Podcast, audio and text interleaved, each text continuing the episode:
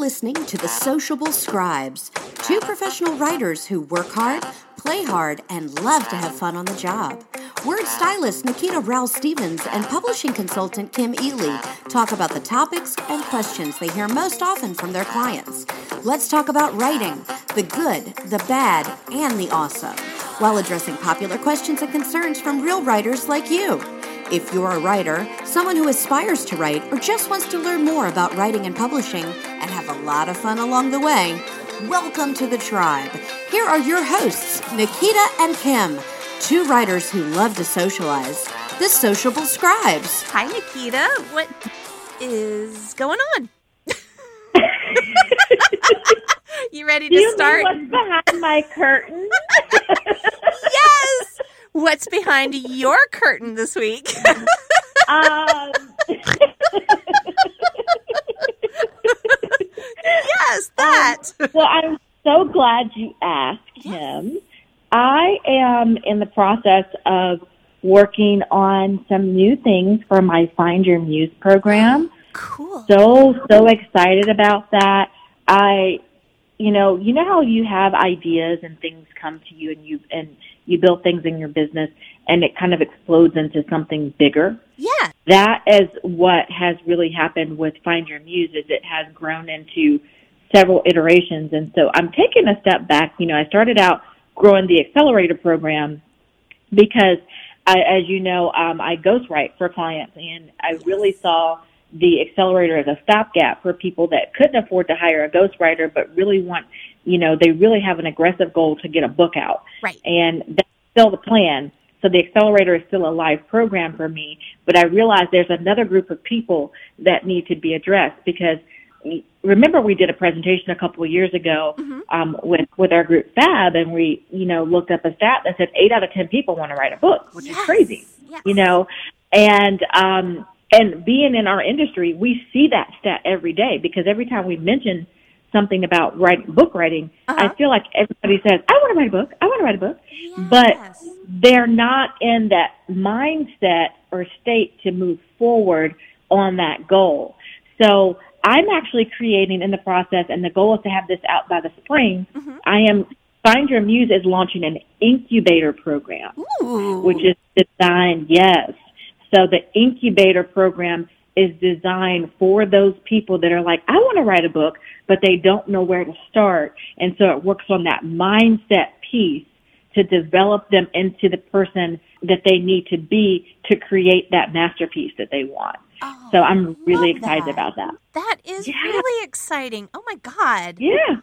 That's awesome because we talked about it before um, on uh, previous episodes about people don't know where to start and to have it having having that I, I love the incubator to to sort of help nurture them and help them figure out this is exactly what I want to do because oh that's fantastic yay Thank you. Thank you. Awesome. What's behind your curtain, Kim? What you got going on? Oh my gosh. So I've been so fortunate to have um, some amazing clients who are signing up to work with me. And I'm really, I think I was, I was really thinking about how incredible it is.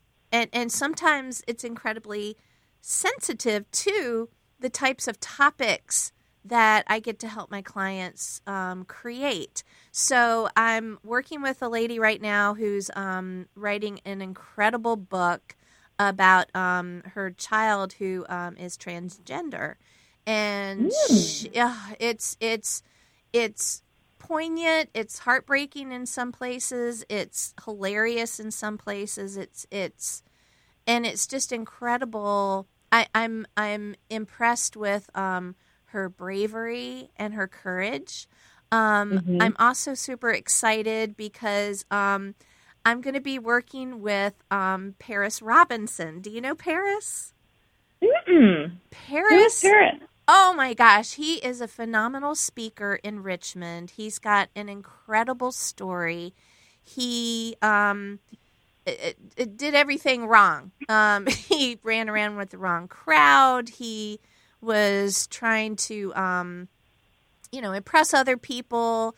Um, in in short, this is very short. Um, he ended up um, getting shot in the chest four times, and Oh, wow. he survived it, but he was for a while a um a, a quadriplegic. He he couldn't move anything but his head, and his Wow. story. I heard him speak. I, I've heard him. I've had the privilege to hear him speak a couple of times. His story is so raw and so inspiring, and I'm just like, oh my god! And to to I, feel like I'm so privileged to be able to mm-hmm. help him bring his story to life that I'm just like, Yeah. oh my God. I'm just like, oh, it, it's amazing. It's amazing. That It's is amazing. gift. So, yeah. Awesome. Very cool. All right. Well, let's take a break and we'll, we'll come right back with our topic for this week. Yes.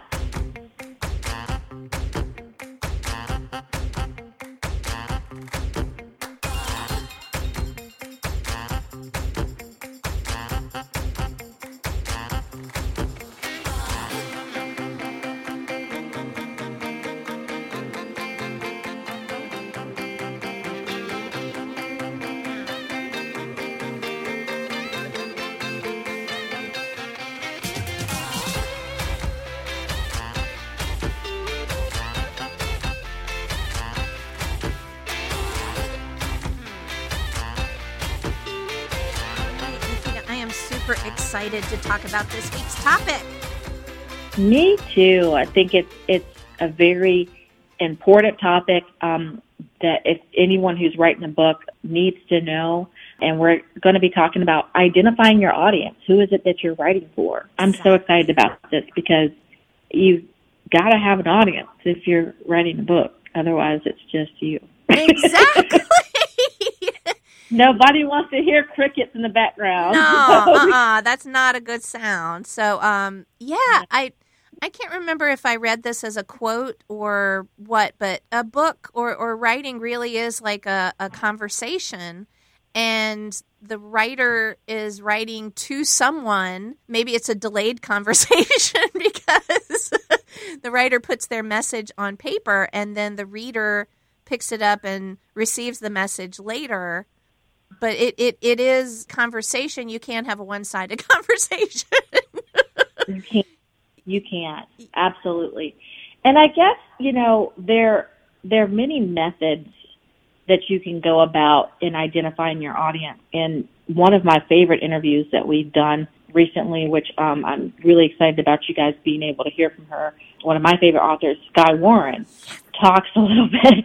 She's amazing She's so but awesome. I, uh, you know, I distinctly remember doing. I'm not going to spoil everything because I want you guys to hear the the interview because it was amazing. But one of the things I do remember her telling us is that she, a lot of times, and on more than one occasion, she would write a book with an intention that this is who she was trying to reach, right. and it reached, and it had a completely different outcome, a good outcome actually. Yeah. And so sometimes, from what I gathered from her, sometimes you can't predict the people that you're going to impact and that you're going to gauge, that you're going to bring into your audience when you write a book. Yes. So it can be a bit of an organic process. hmm And I think, let me just change that phrase. Sure. It is an organic process. Yeah. I think it's not, there's nothing rigid about building your audience. It doesn't have to fit into this tight little box that Right. this is exactly the people that I want to reach and I'm going to stay right here. Like that's not, that's not it. Right. Right. and, and I feel like she's one of the best examples of that. And I think she gave us a lot of freedom and grace on that topic because she's a very successful author mm-hmm. with a huge following. And, you know, I, what I gathered from her is just kind of just be flexible and be just, you know, give into the process Yes. and let it happen and let your audience tell you what they want. Exactly. I think that's such a good way to put it. Um, so back to Sure. what you're talking about, I think part of it is something that we've touched on in other episodes, which is writing a book is a business. It may not feel that way, like when you're first putting pen to paper, but you do have that mindset where it's like this book is going to appeal to someone who is that going to be?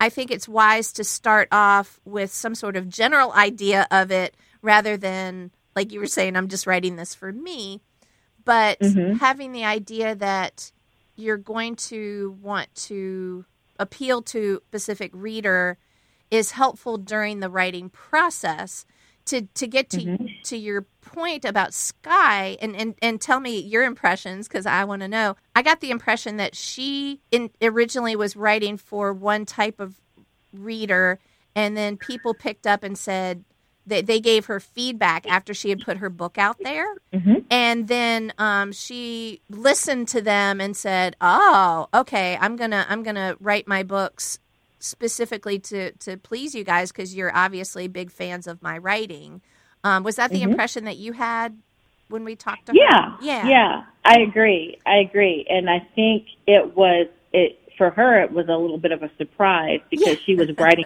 in one direction, right and she got a different response. But like we said, a positive response that she wasn't expecting to get. Um, your readers will tell you what they want. Exactly And so, but it's up to you as an author to listen to them. You know, some authors, um, depending on what your objective and your goal is with the book that you write, some authors can be a little bit haughty and saying, well, I'm writing this for me and I really don't care what people want. I just want to get this message out. And it, there's nothing wrong with that if you don't want to make any money. right Um, exactly and, and I'm sorry if that seems a little harsh, but It's the reality reality. is the in any let's let's dial this back to sales 101. Mhm. It every every product you have to learn how to sell to a market and you have to learn who that target market it is and you have to um you have to pitch accordingly. And if you don't want to play by those rules, that's fine, Right. but don't expect a certain don't have an expectation for a certain number output if you're going to be rigid about that. right Um, so, so I'm not, you know, there are plenty of people who write books and say, I'm writing this book for this reason. It's a cathartic thing. I really want to get this out. And that's okay. Mhm. But you can't have the goal of doing that and that being your number one priority and, and also having the goal that, well, I want to sell a lot of books. You've got to give somewhere. right and I- I'm sure you've experienced that a lot, Kim, because you deal with a lot of authors in your business. Ah, yeah, yeah, yes, yes, I have. So I have a really good example of that. So I love what you're Okay. saying because I think it's perfectly awesome if you want to write for yourself or knowing that there that you may be writing about a very niche topic or genre that only a very few people are going to like. But Yeah. know that going into it that that's not going to be what's going to appeal to a ton of people. So I'll share this example of a gentleman who wrote a book and this gentleman is a long distance runner and he wrote a book with the thought that he knows a lot of people in the long distance running community and wouldn't it be awesome if he wrote this book and he's he was sure that this would appeal to many people in the long distance running community? So i heard that and i'm like oh it's probably a nonfiction book about you know how to run a marathon or something like that. No it was this really i'm going to be i'm going to be careful with my words. It was a very un, unusual science fiction book about some strange event that would take place at a famous marathon and it involved aliens and it involved Okay. That's different. secret agents and a plot to stop um, an explosion and oh it it should appeal to runners because it's set at this marathon and i'm like no no no no no no. That's not your target audience. that's not your target audience. And and he was like but i'm friends with a lot of runners. And i'm like yeah but that doesn't mean what what you're looking at is you're looking at the audience of runners. Yes but then let's look at the subset of that audience who likes science fiction. And Yes. You know what i mean so so when you consider your audience you have to think about oh well it's about a runner so runners are going to love it no it's and so he was like, Well, I'm just sure it's going to be a bestseller. I'm like, Realistically, let's look at this. Is it going to be a bestseller or is it a very niche audience of runners who like science fiction. and and I'm laughing, but honestly, I'm sure there is a very excited raving fan group of runners who love this sort of science fiction. And if he knew going into that, that's who was going to buy his book and it, that would be the appeal, I would be like, go for it. But he was like, I want to make a lot of money from this book. And I'm like, mm. then your intention is not matching up with the topic that you're offering to your audience. Makes so, sense. Yeah. So, um, I want to make a quick comment on yeah, that because yeah. it it when you mentioned the whole best bestseller thing, and I, will talk about this, and then we can go to a quick break. Yeah. But I'm inspired by this by one of our one of our favorite podcasters out there. Hopefully, maybe one day she'll listen to us and hear it. Cathy Heller. Hey, shout out to you. Don't keep your day job.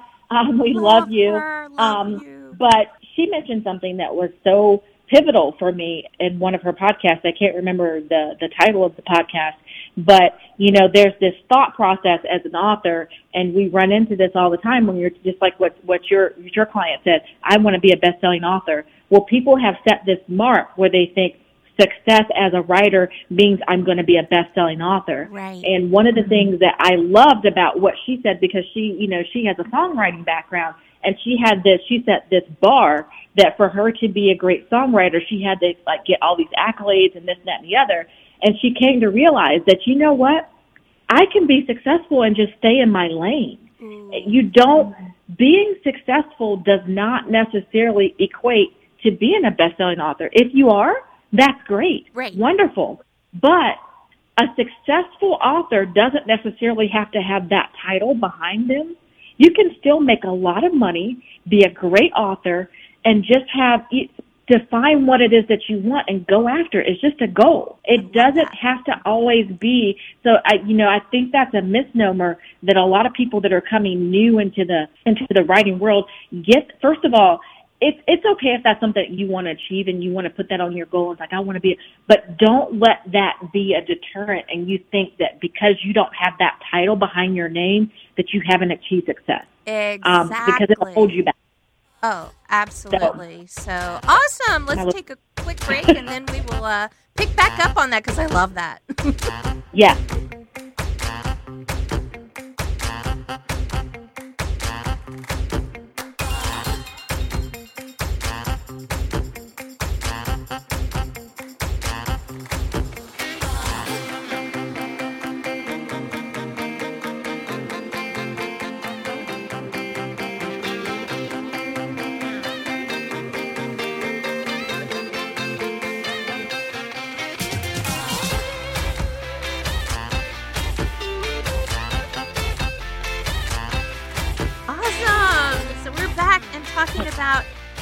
Identifying your ideal audience. And I really I love this.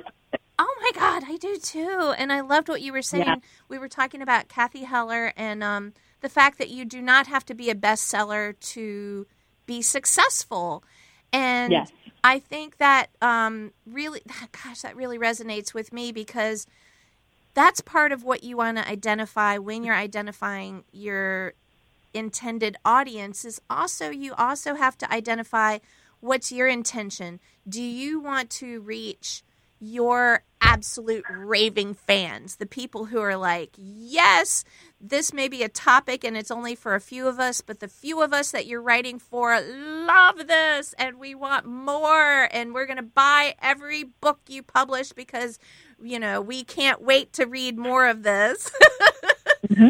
Versus, oh, I want to you know, sell a ton of books. So I want to reach, um, still be authentic to myself, but include as many people to the party, the reading party, as I possibly can, because I want to cast my net in a way that I will um, make it enjoyable for everyone who's reading it, but also be able to make some income for myself.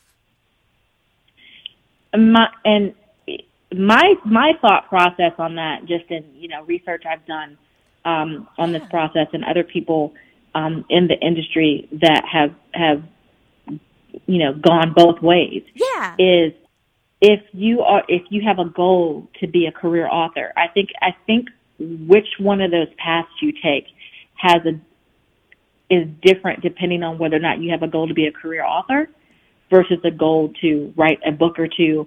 Um, and, and that's, you know, your goal. Yes. I think if you have the goal to just write one or two books, casting that wide net makes a lot more sense.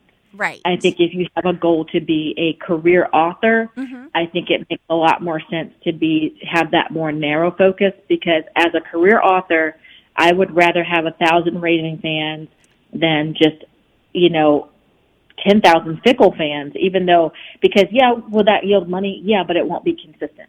Right. I want to know that every time I put out a book, I want to know that those people that are going to just hop on it and be like, oh, Nikita's got a book out. I'm getting it. I'm getting it. I'm getting it. Right. That's what you're trying to build when you're building when you're building an audience and you're building a career as an author. And there's a distinct difference between those two.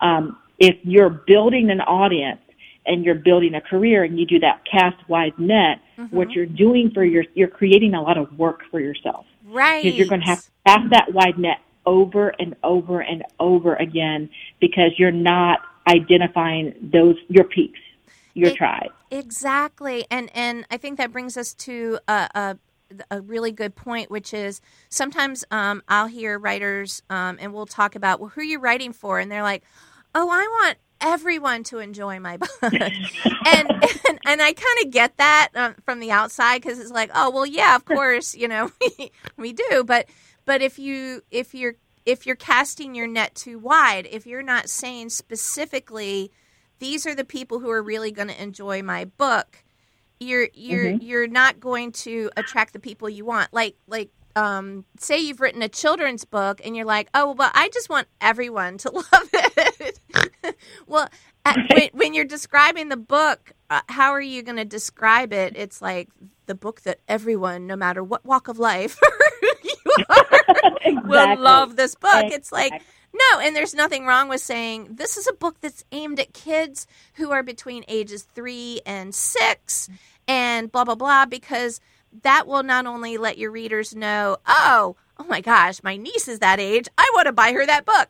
Or also, yeah. it informs a lot of your decisions about what kind of book cover you're going to do. If, if yep. you're doing, absolutely, you know what I mean. It, it, blinding glimpse of the obvious, your um, uh, romantic novel cover is going to look different, hopefully, than your children's book cover. I'm just saying. I hope so. One would hope that would be weird, but you know what I mean. Or, or you know, it, it informs your decision not because you want to. You're, you're not identifying your ideal audience member or, or, or reader because you want to exclude anybody else yeah. The way I feel like it is is it it kind of helps. Um, it, it's kind of like this isn't the best, but kind of like a movie trailer or like a, a rating on a movie.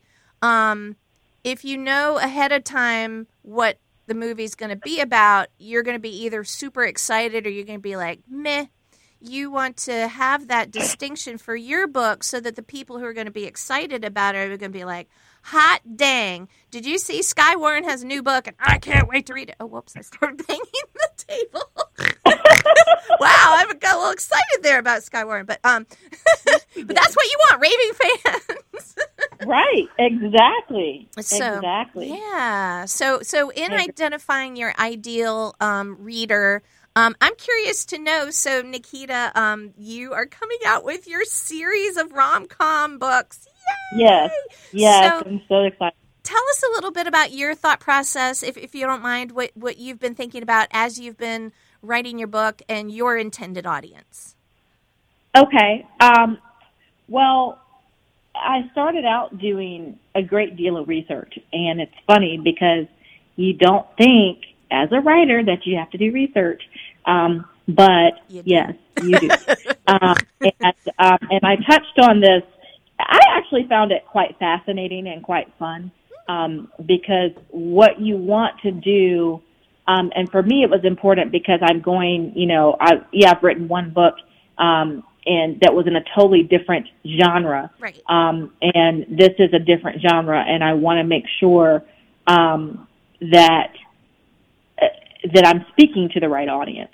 And Right. so the best way to kind of identify and get a feel for what people are responding to and what they like is to look at what's already out there. Right. Um, so my first recommendation to you is um, to read other authors that are putting out books that are similar to what you're doing. yes. Um, and um, and so um, I, you know, just I went onto Amazon and I searched books that I thought had similar had a similar that fell into that rom com chick lit um, um, category. And I, if you look in Amazon, tell me, let me know when we need to go to a break because this is probably going to spill Oh. over to our next segment. okay. Do I we're- need to stop? oh no, actually, we're good right now. So keep on Okay. keeping on. I'll keep on keeping on. So, um, if you if you look up in Amazon um, and you pull up an author, this is really cool. Um, and this is something I've learned from from one of my friends um, who is uh, who is a, uh, a romance author that I'm hoping to have on the show very soon, Lisa Vino. She is amazing, um, and um, is that you can go on um, Amazon and you can pull up a book and you can scroll down and see the stats on that book and it'll tell you where the Amazon rankings are in the different categories and you can also see whether or not that's a it is a self-published author Oh, um, cool. based on whether it says um, usually it says Amazon services or something like that Yeah. but you can tell whether they're self-published or whether they're been, they've been put out by a publishing um, uh, a publisher a Uh-huh. larger pro- publisher and that, that tells you a lot because what I did is I specifically looked for authors that were self-published authors and I want to see how well they're doing in each category. And, um, and I, I, I kind of handpicked certain ones and I did, if you do a search, Uh-huh. like, so like say you do search rom-com, chick lit, whatever search you want to do, those books that come up in that first couple pages are your top ranked books anyway. Gotcha. So you want to see, based on this search, what are the who's selling the most books nice. and why. And so you see, even if the book, the first book that comes up is not a book that I'm like, oh, I don't know if I'd be that interested in. I want to see who's the top seller in the in, in the category I'm trying to sell in. Right. So whether you want to or not, guys, you're going to have to pick up and read. And, and let me tell you this: it does mean you're going to have to read some bad books. I read some bad books, you know. But but it also for me as because of the category that I'm going into, because I tend to go against the grain. And you know this, Kim. I I never have fit exactly into one category. I'm always in the middle somewhere. yeah. Um, what I have learned is, but the category that I am going into is really, to a certain degree, I'm kind of paving my own path yeah. because I'm learning. What I have learned is there is a. I'm learning that there's something missing in the rom, like the rom coms that I've picked up, uh-huh. the chick lit books that I've picked up and I've read uh-huh. have the humor, but they don't have the heat. Ooh, nice. And so what I bring in my book is a combination of both. And I feel like that's going to, um, it's going to bring a different audience. It's gonna, it's basically gonna bring me a rom-com and a romance audience. Because the romance category, because I didn't want to go exclusively romance because Right. I don't want to write formulaic to yeah. romance. Yeah. Um, so these are things you learn, but you don't know that until you do that research. Oh, that's awesome. Okay, awesome. Let's take a break and then we'll pick back up Okay. on that. But awesome. Thanks.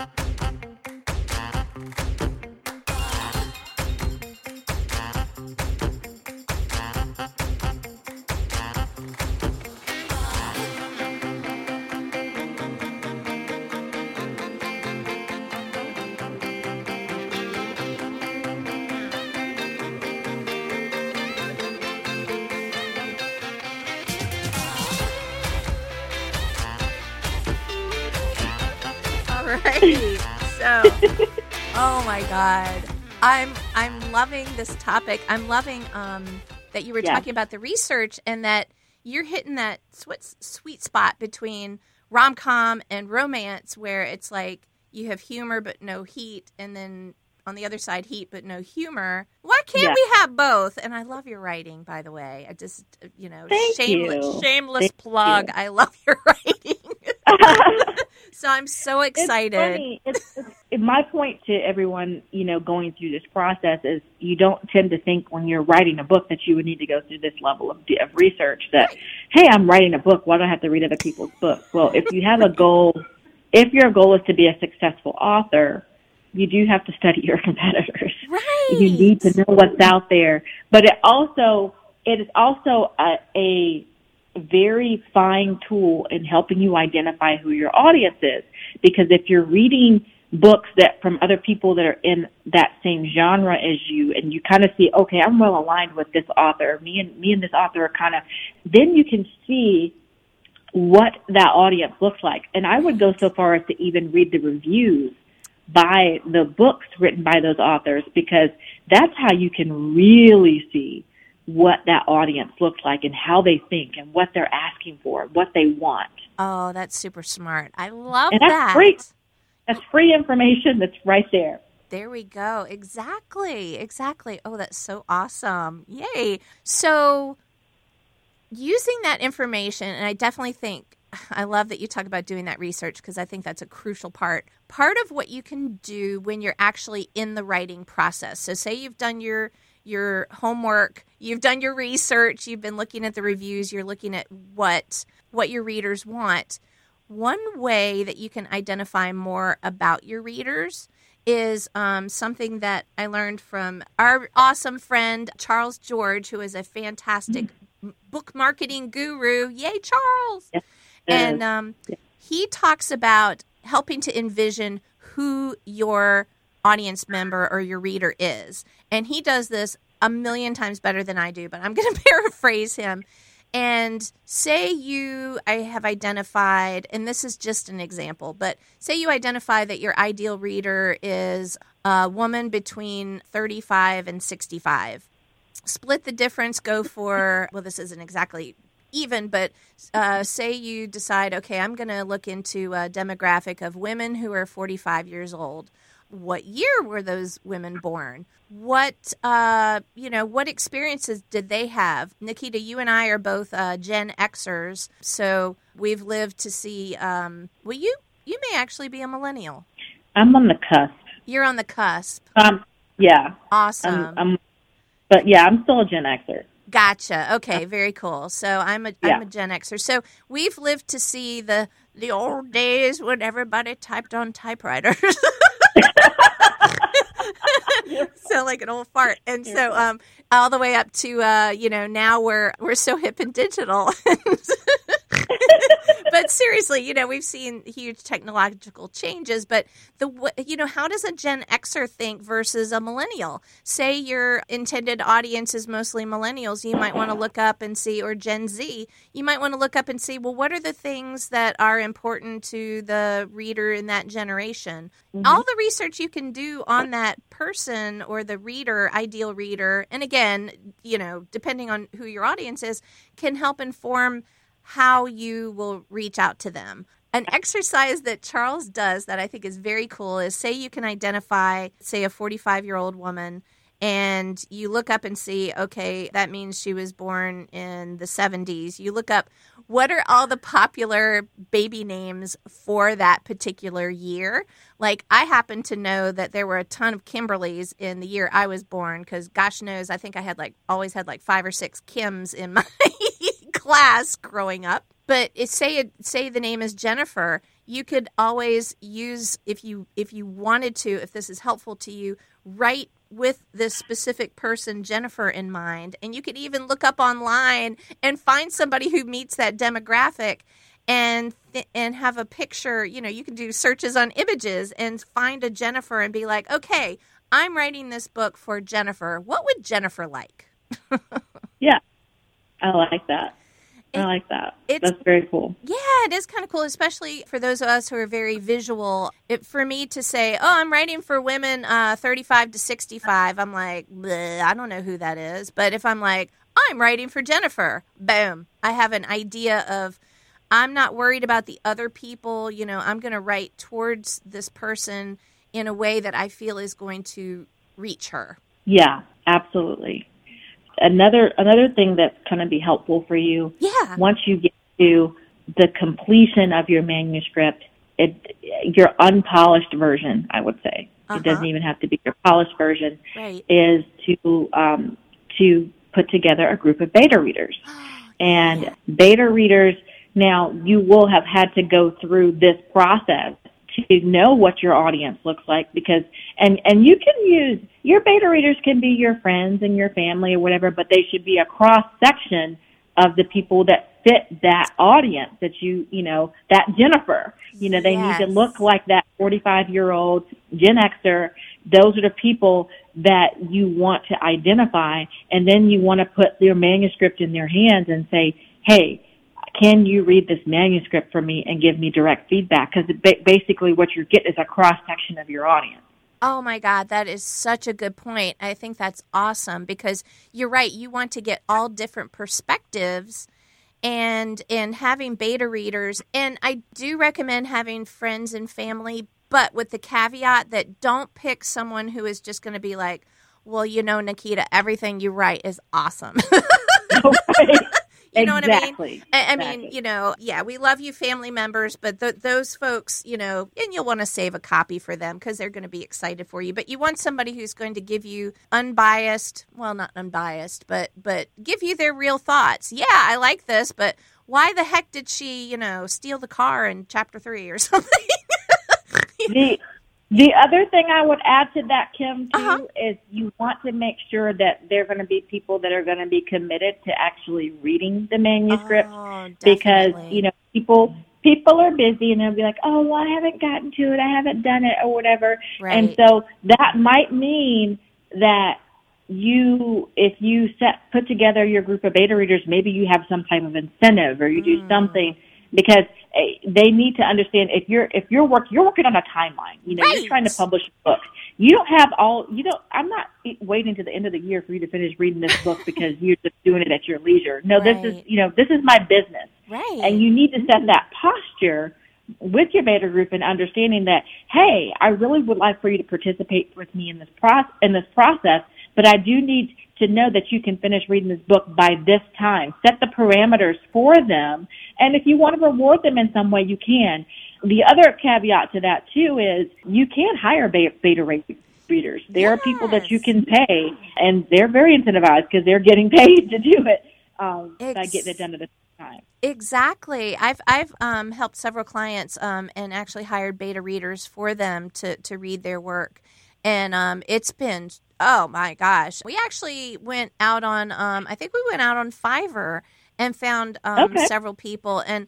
Man, I was really impressed with uh, several of them wrote up like what looked like a, a very professional report where they talked about this is what works, this is what doesn't, these are my you know Nice. candid impressions of it because boy that you're going to get you know somebody who doesn't know you who is just going to focus on your work it's helpful Exactly. and, exactly. and they're deadline driven because you're paying them exactly. Exactly. So Yeah. ultimately that may be the best option if you know, if that that's not an option for you, if you don't have the budget or whatever, just make sure that when you're selecting the people to be your beta readers that you set the tone and let them know what your expectations are. oh exactly oh that's such a key point because yeah it, exactly you you want them to be able to give you intelligent um, helpful feedback but without giving you giving them the guidelines they they they don't know what to expect to to give back to you Exactly. So, Exactly. Awesome. Very cool. Love this topic. Oh my God. Could talk about it all I know. day, but we need to stop. And now it's time for Gregarious Goofballs. all right. So, Nikita, it's time for gregarious goofballs. Goofball! Yay! Oh my God. I can't wait to hear yours. So, go ahead and tell us. So you may have heard one of these before because, you know, one of the things that has been fun about me writing the rom-com, writing like, you know, relationship based um, stories and, and with, with this book Uh-huh. is it's, it's reminded me of some of my bad choices that I've made with in the past. Um, so it, there's a few, and we'll spread it out. I won't tell them. Um, but there's one story that comes to mind. It was I grew up in a fairly strict household as a as a teenager. So when I got to college, it was like woohoo, freedom, you know. and and I just remember the like our first night, me and my roommate, we went out to a party like like the first night after I moved into my dorm, and there was just this tremendous sense of freedom I had in going out because it's like, wait a minute, I'm like, you know, I am on my own finally. And uh-huh. we went out and we danced into this club and, and I met this dude and it's so funny how women think completely different from guys. It's uh-huh. like he, I was not at all attracted to the dude. I mean, he was not attractive at all, but I, he was nice. Yeah. And so I was like, okay, you're cool or whatever. And so he asked me for my number. This is my fault. I gave it to him because oh. woohoo, I got my own phone number. I can give it out. my mama wouldn't let me give my number out. And so that's so funny. I gave this dude my phone oh, number. No. Um, thinking, oh, you know, we could just hang out or whatever. Oh no. And it just it did turn out well because he thought that I was interested in him. And it's funny because I, you know, I hung out with him a couple times and there's this one time I remember he was like, he's like a little bit like on the chunky side, uh-huh, you know? Yeah. And, and so I'm like sitting in my dorm. I might have even been talking to another dude. I think I was. And I was on this, cause I'm like, I wasn't looking at him like that. He was in the friend zone completely. and he gets up randomly and just gets on the floor for our tiny little dorm and starts doing freaking push-ups. like, oh my god, that's too like, what are you doing? um, but yeah, he would be my definition of you remember TLC Scrubs, no Scrubs. Right. I attract Scrubs. oh my god, that's too funny. oh my god. All right, Kim, what you got? so mine was also from college and it's sort of in the same vein of who are who are you attracting? So when I first got to college, you know, some of the, you know, women there would be like, okay, here's the good fraternities to go to and make sure you avoid these fraternities and um there was one fraternity, I don't even remember what it was now, and somebody was like, whatever you do, do not go there. They are scary and awful, blah, blah, blah, blah, blah, blah, blah. So I was, at the time, I was a theater major, and I met this guy, and he was really nice. And he um, called me up on the on the dorm phone. It was a shared phone because I grew up in the 1800s, and um, uh, so he calls me and he's chatting. He's like, "Oh man, you know, I I like you and be fun to hang out." I'm like, "Oh, awesome, that would be great." Blah blah blah. And he goes, "And I'm to call the fraternity X Y Z." He's like. Oh, I'm going to a dance. I wanted to see if you'd like to go. And I'm like, oh, yeah, that'd be great. And he goes, "Oh yeah, XYZ is having a formal." And I go, "No!" And I I was like, "Oh my god. Wow, I avoided a bad situation." I didn't think about it until many years later about, "Wow, what a what a horrible move." no. How rude was I? No. And I didn't just say no. It was like it was like one of those phones with the cradles, uh, like with the severe hand. Uh, no. I went, no, bam, and I like it was like, oh my god. Well, wow. the poor guy wouldn't even you know, make eye contact with me from then on out. And then I found out XYZ was actually one of the best fraternities and somebody had given me bad information. So there was that. Oh. So wow. Yeah. That's, so yeah. yeah. So I don't want That's no scrubs, great. but do your research before you assume there's scrubs. That's hilarious.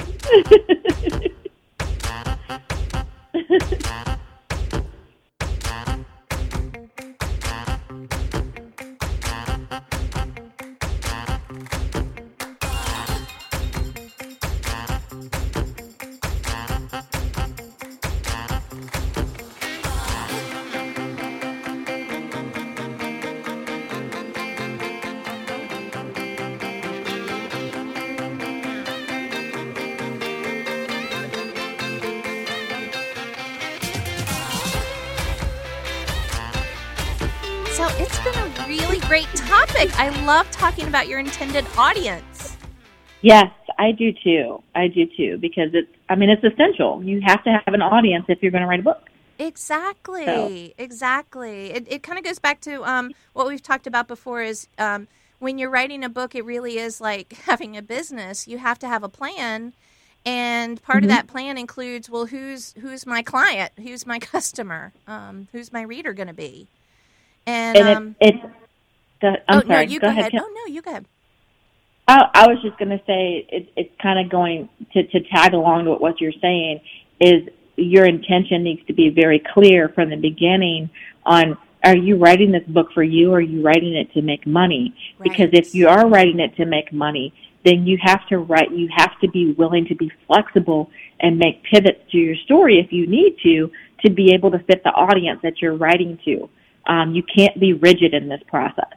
Most definitely. I, I think that's extremely important. And like we learned from Skye Warren, sometimes your audience will give you that feedback and surprise you. And you may, um, you know, be willing to make adjustments. You know, if, if you've got that, like we were talking about, that group of raving fans who are like, oh my God, I love everything that Nikita writes. You know, you want to appeal to them and have them feel like, oh, she's she's listening to me because she's responding and I see, you know, she's uh, changing her approach. Um, Yeah. and having said that, again, um, just going into it and saying, oh, I want my book to appeal to anyone, I want anyone to be able to pick up and read it, sounds good, but it's really not a good strategy because when you try to appeal to everyone, really you end up appealing to no one. Exactly. Um, exactly. Yeah, so it's important to, Uh, to have that in mind. I like to think too, if you're writing for your ideal reader, yes, you're you're aiming your book at them, but that doesn't mean that other people other than that ideal reader will pick up and perhaps enjoy your book as well. That's true. That's Um, very true. You're not you're not shutting the door to them. You know, you're you're just this is my uh, core audience. This is my raving fan. I'm writing for them. But um, if you have some outliers, like say you identify your audience, you know, I'm appealing to mostly women. That doesn't mean men aren't allowed to read it. They can read it too. Right. you know? Exactly. Exactly. So yeah. Um, and I would have to stress, you know, research, research, research. It's it's a piece.